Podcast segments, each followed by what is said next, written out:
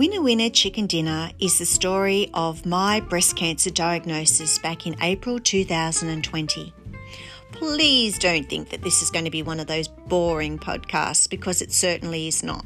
It is going to be highly entertaining. Well, I think it will be. Just to give you a little bit of a taste, I can remember saying to my sons, I'm going to have a mastectomy.